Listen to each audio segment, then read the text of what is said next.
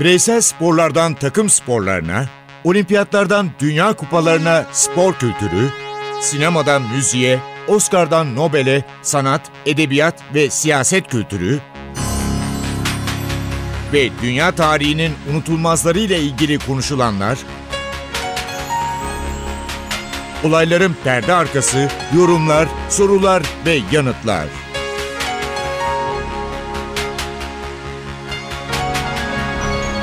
Ercan Taner ve Mert Aydın'la Ateş Arabaları başlıyor.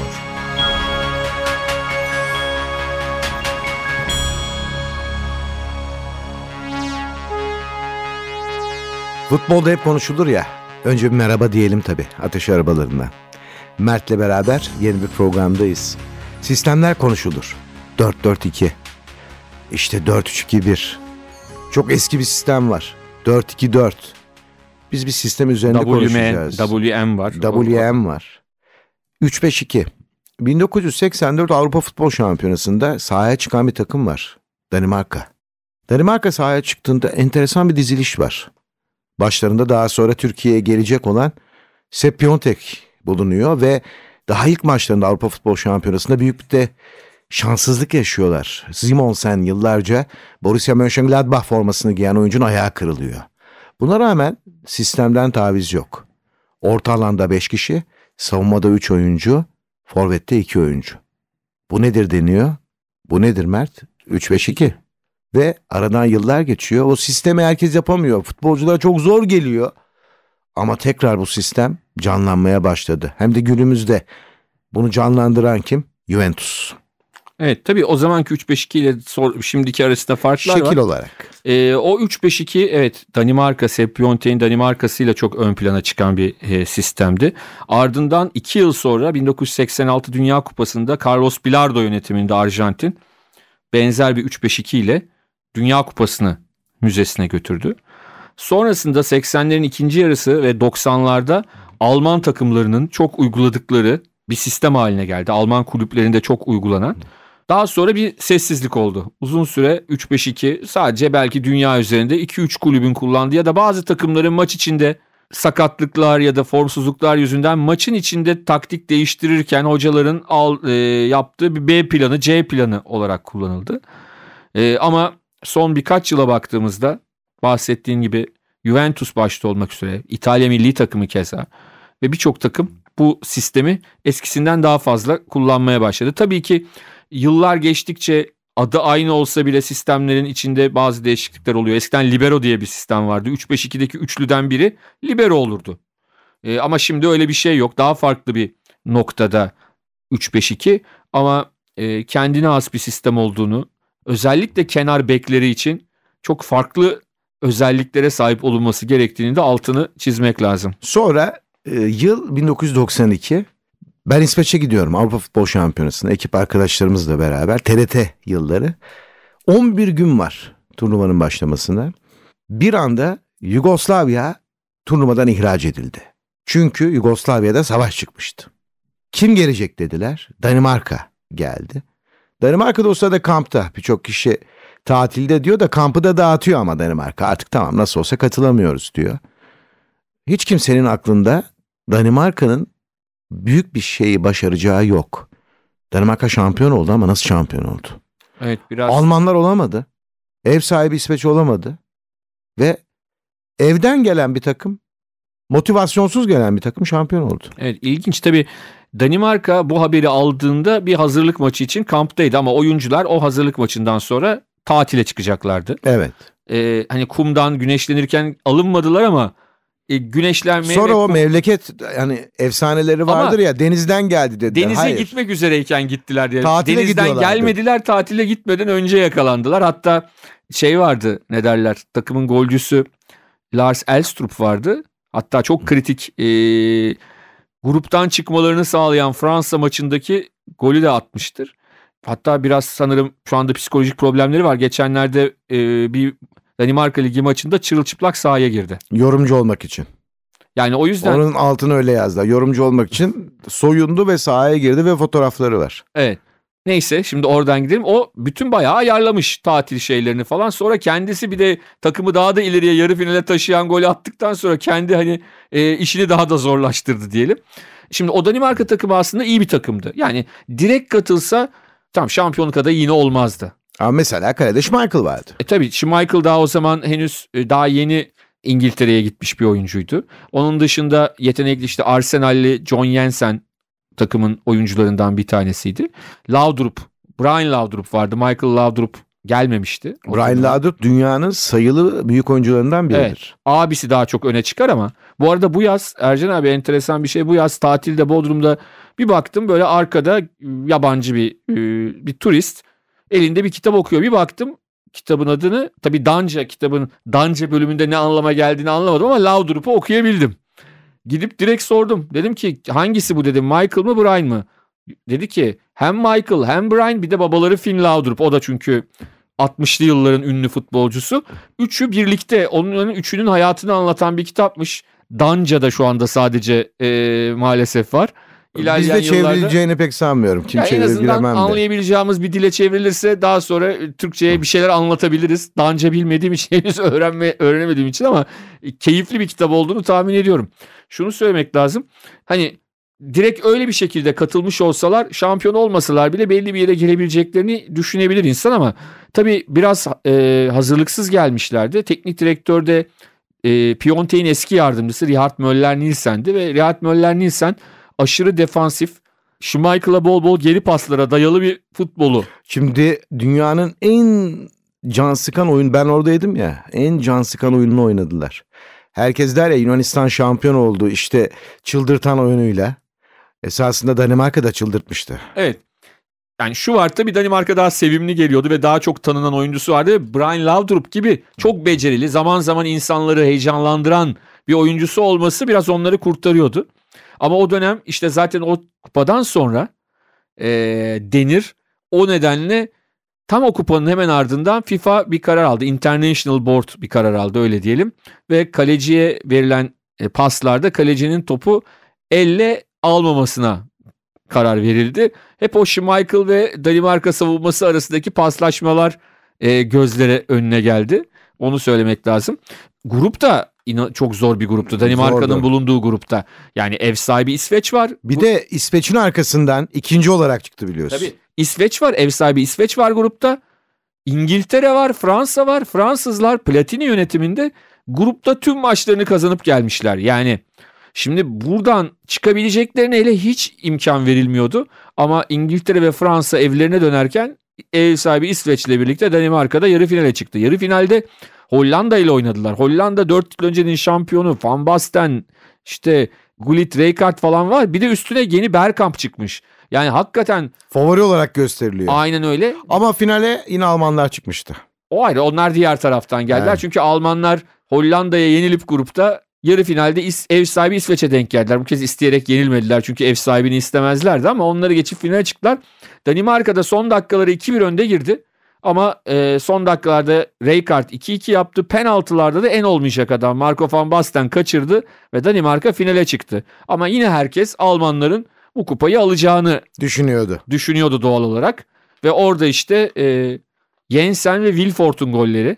Ki şöyle üzücü bir durum var Wilfort'la ilgili. Kızı o sırada lösemi tedavisi görüyordu e, ülkesinde ve turnuva sırasında da gidip kızını görüyordu. Maalesef yaşamını yitirdi daha sonraki dönemde. Hatta yani şimdi Wilford'da anıldığında pek yani o şampiyonadaki ne golü ne kupa aklına geliyor. Maalesef Bu o dönem gelince kızı aklına geliyor. E, Jensen ve Wilford'un golleri e, Danimarka'yı Avrupa şampiyonu yaptı. Bir ilginç notta John Jensen çok zor gol atan bir oyuncuydu. Arsenal kariyerinde sadece bir tane gol var. Ama bu gol altın gol bir de milli takımda golü var. Yani evet. hani e, Arsenal'deki golüyle ilgili tişörtler var. John Jensen'in gol attığı maçta oradaydım diye tişörtler var. Yani o kadar e, gol atması anormal karşılanıyor. Sonra onun yüzünden Arsenal'in hocası George Graham ceza aldı. Onun transferinde yolsuzluk yapıldığı için. Belki 90'lı yıllarda Danimarka'nın bu mucizesini konuşurken bir şey ekleyebilir miyim? Ekle. Hazır kuzeye gitmişken İsveç falan derken İsveç'te şampiyonu Eyvah, İsveç şampiyonu derken yoksa aklına Abba mı geldi? Geldi. Biraz parayla ilgili biz pek para konuşmuyoruz burada ama onlar konuşsunlar istersen. Konuşsunlar money mı? desinler. Peki Abba İsveç.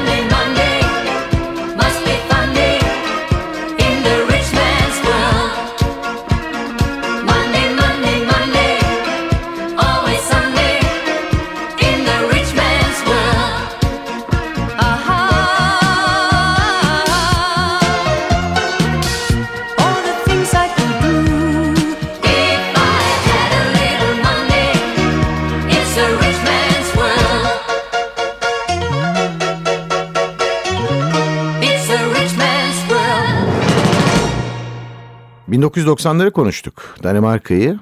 Abba'dan Amerika'ya geçelim. İki Oscar'lı benim en hayran olduğum yönetmeni değerlendirmemiz lazım. Quentin Tarantino. Evet. Büyük bir yönetmen, büyük bir yazar, senarist. Oyunculuğu çok tartışılır. Bağımsız sinema kuşağının en önemli yönetmenlerinden biri. Öykülerine inanmıyorsunuz ama o sizi inandırıyor. Evet ve de dediğim gibi oyunculuk biraz sıkıntılı ama filmlerde kendi de oynuyor biliyorsunuz ama. Gün batımından şafağa George Clooney ile e, olan filmi enteresandır. Eski bir filmdir o. Yani her filmde bir görünür ama. Bir görünür. Bir de filmlerindeki en büyük özelliği her filmde unutulmaz bir isme selam gönderir. Ya bir televizyon sahnesiyle Doğru. ya bir gazete kupürüyle. Ve de oyuncu olarak da zaman zaman geçmişte işte 60'lı 70'li yıllarda ünlü olup televizyon dizilerinde büyük başarılar kazanan ama daha sonra yavaş yavaş e, ortalıktan kaybolan oyuncuları da yeniden sinemaya kazandırmasıyla da ünlü. Yani öyle çok enteresan isimler var oynattığı daha önce televizyon dizilerinde oynayan Kurt Russell e, belki artık yaşlandı artık şey derken Tarantino yeniden onu hayata döndürmüştür. Aynı şekilde toprağı bol olsun David Carradine Kill Tabii, Bill serisinde. Travolta her zaman efsanedir. Ee, John Travolta Pulp Fiction. Tabii. Yani tabii önce Samuel rezervuar Jackson. köpek rezervuar köpekleri var. Orijinal adıyla Reservoir Dogs. O da müthiş filmlerden biridir ve ardından da tabii Pulp Fiction onun başyapıtı diyebiliriz rahatlıkla. Muhteşem bir film. e, filmlerin en büyük özelliği de saatlerce e, plakçılarda ya da müzik marketlerde dolaşıp çok enteresan müzikler aradığını biliyoruz. Evet. Tarantino'nun öyle bir özelliği de var. Bir gün ararken bir kaset buluyor. Kasetin üstünde Ermeni ve Türk şarkıları diye bir şey var. Alıyor. Sonra dinlemeye başlıyor. İçindeki bir parça bir anda onu heyecanlandırıyor. Ve Pulp Fiction filminin girişinde oyuncuların adları yazarken biz o müziği duyuyoruz. Bu şarkının adı da daha önce Zeki Müren'in de sözlü halini seslendirdiğini bildiğimiz bir şarkı. Ee, Mısırlı ismini taşıyan bir şarkı. Şimdi bunu dinleyelim istersen Ercan abi. Dinleyelim.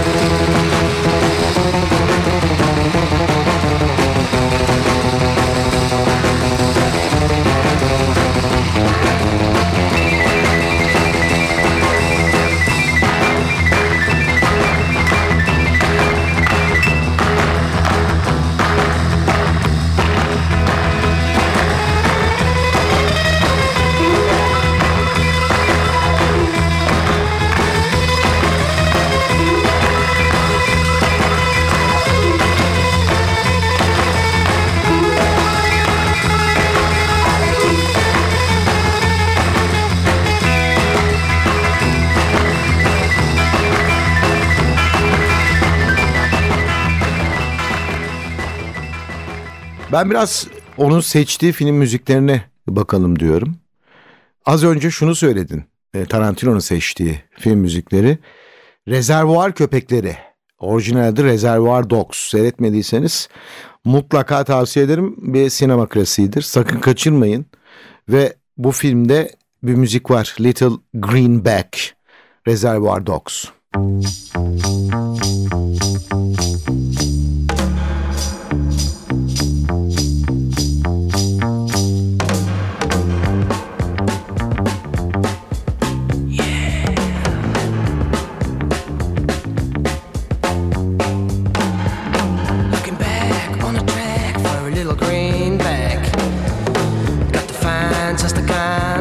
losing my mind. Of sight in the night, of sight in the day. Looking back on the track, gonna do it my way.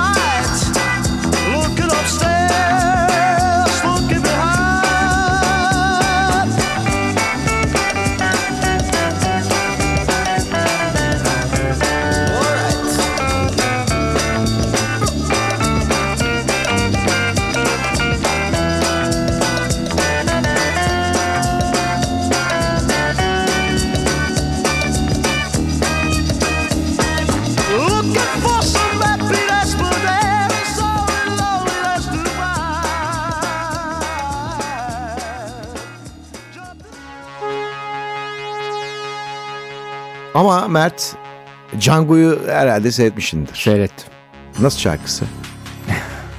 Nasıl Güzel Django şeyler. nasıl? Gayet güzel. Film, Gayet müzik güzel. hepsi iç Son içe. filmi izledin mi? İzledim. Hepsini izledim. Hiç kaçırmam ben Tarantino Şey spagetti, spagetti western denilen Evet. e, 70'li yıl Orada 60'lı bence 70'lerde bir selam da Sergio Leone'ye göndermiş. O her zaman gönderiyor ona zaten bence. Django'da da gönderiyordu bence. Bu filmde de bir kez daha o spagetti westernlere Sergio Leone yönetimindeki filmlere de çok ciddi bir gönderme olduğunu söyleyebiliriz. Django.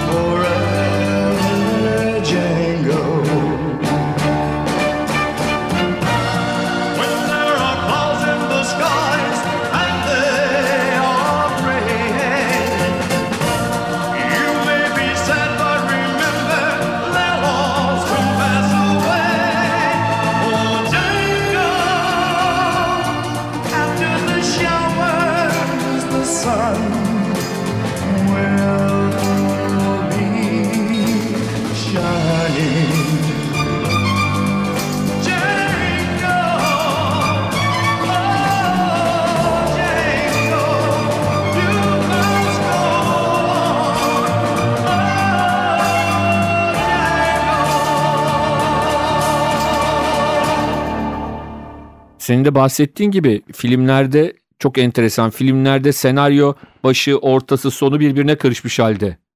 Genelde e, İzleriz. izleriz. Aynen öyle. Aynen öyle. Hatta onun senaryosunu yazdığı True Romance vardır. başka bir yönetmen tarafından Tony Scott tarafından çekilmiş. Çok güzeldir. Tipik Tarantino diyalogları içerir. Ben orijinal senaryoyu da gördüm. Ha şunu da söyleyeyim Jackie Brown. Robert De Niro'nun oynadı. Sakın kaçırmayın o filmde. True Romance'in senaryosu tipik bir Tarantino senaryosudur. Ortadan başlar, sonra başa döner, sona gelir ama Tony Scott filmi onu öyle yapmamış. Filmin başından sonuna doğru sırayla izliyoruz filmde. O yönettiği için. Ee, ama o da True Romance de sırf o diyaloglar için bile izlenecek. O da çok müthiş filmlerden bir tanesi. Christian Slater ve Patricia Arquette'in başrolünü oynadıkları bir film. Ama ben bir şarkı daha dinleyelim diyorum. Ee, benim Pulp Fiction soundtrack albümünde en sevdiğim şarkılardan bir tanesi. Urge Overkill söylüyor. Girl, You'll Be a Woman Soon. You'll be a woman soon. I love you so much, can't count all the ways I died for you, girl, and all they can say is he's not your kind.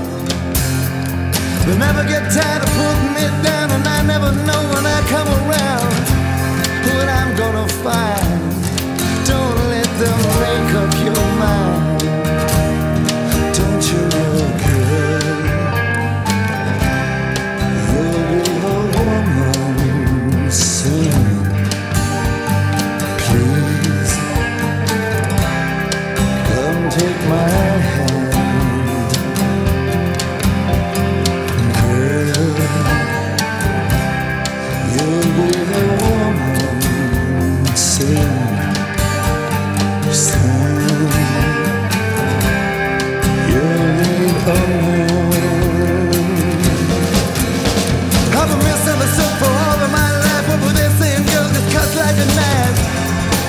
boy's no good. Well, I finally found what I'm looking for. But if they give a chance, I'll end it for sure. Surely they would.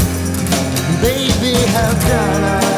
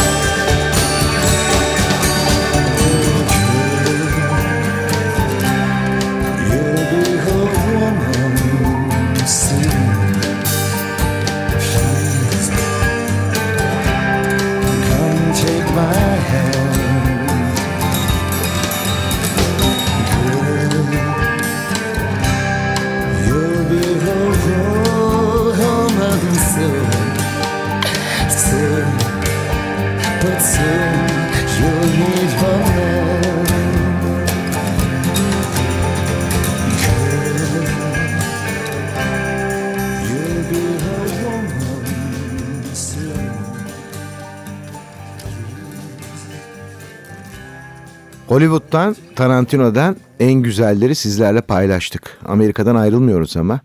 Yine unutulmaz bir film müziği var Mert. Evet. Bir Avrupalı yönetmenin Amerika'da çektiği film Arizona Dream Emir Kusturica'nın Çok e, güzel şarkıdır. Goran Bregovic'in müthiş e, bestesi ve Amerikalı ünlü şarkıcı Iggy Pop'un sesiyle In the Death Car.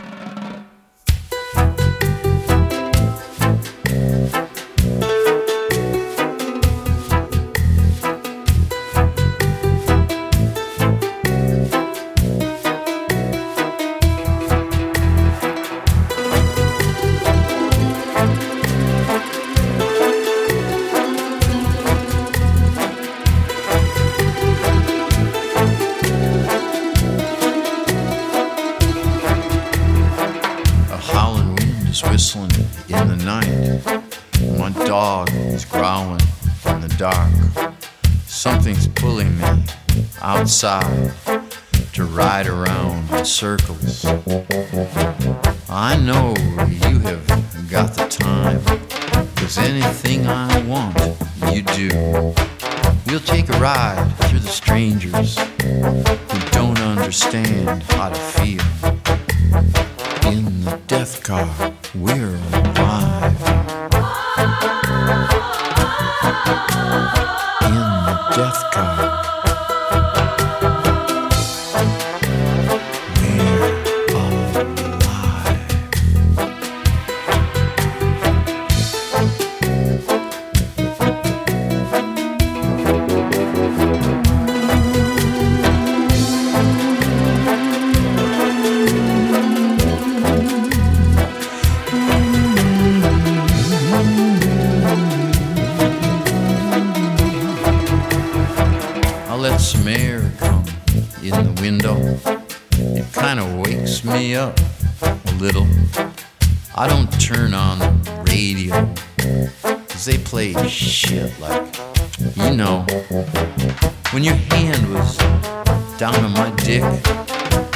Felt quite amazing. And now that that is all over, all we've got is the silence in the death car.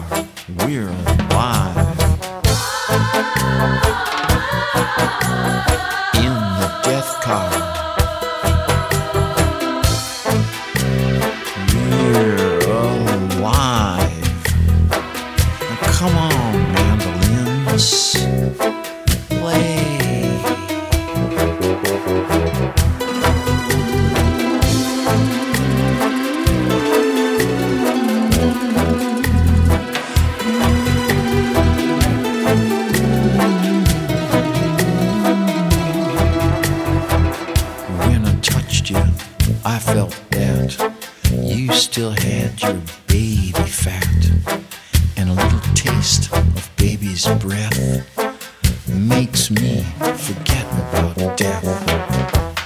At your age, you're still joking. It ain't time yet for the choking. So now we can own the movie and know each other truly in the death car.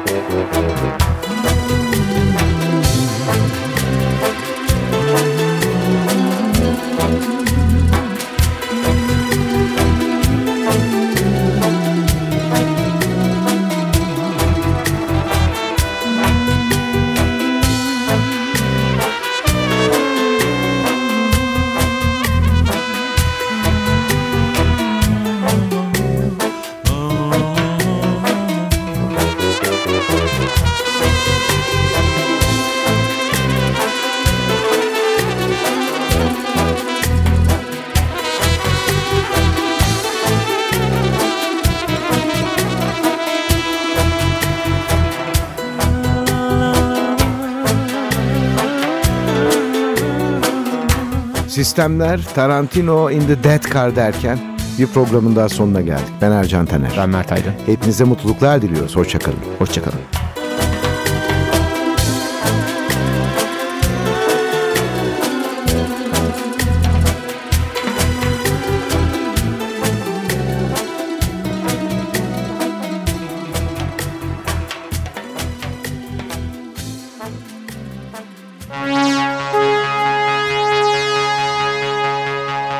Ercan Taner ve Mert Aydın'la Ateş Arabaları.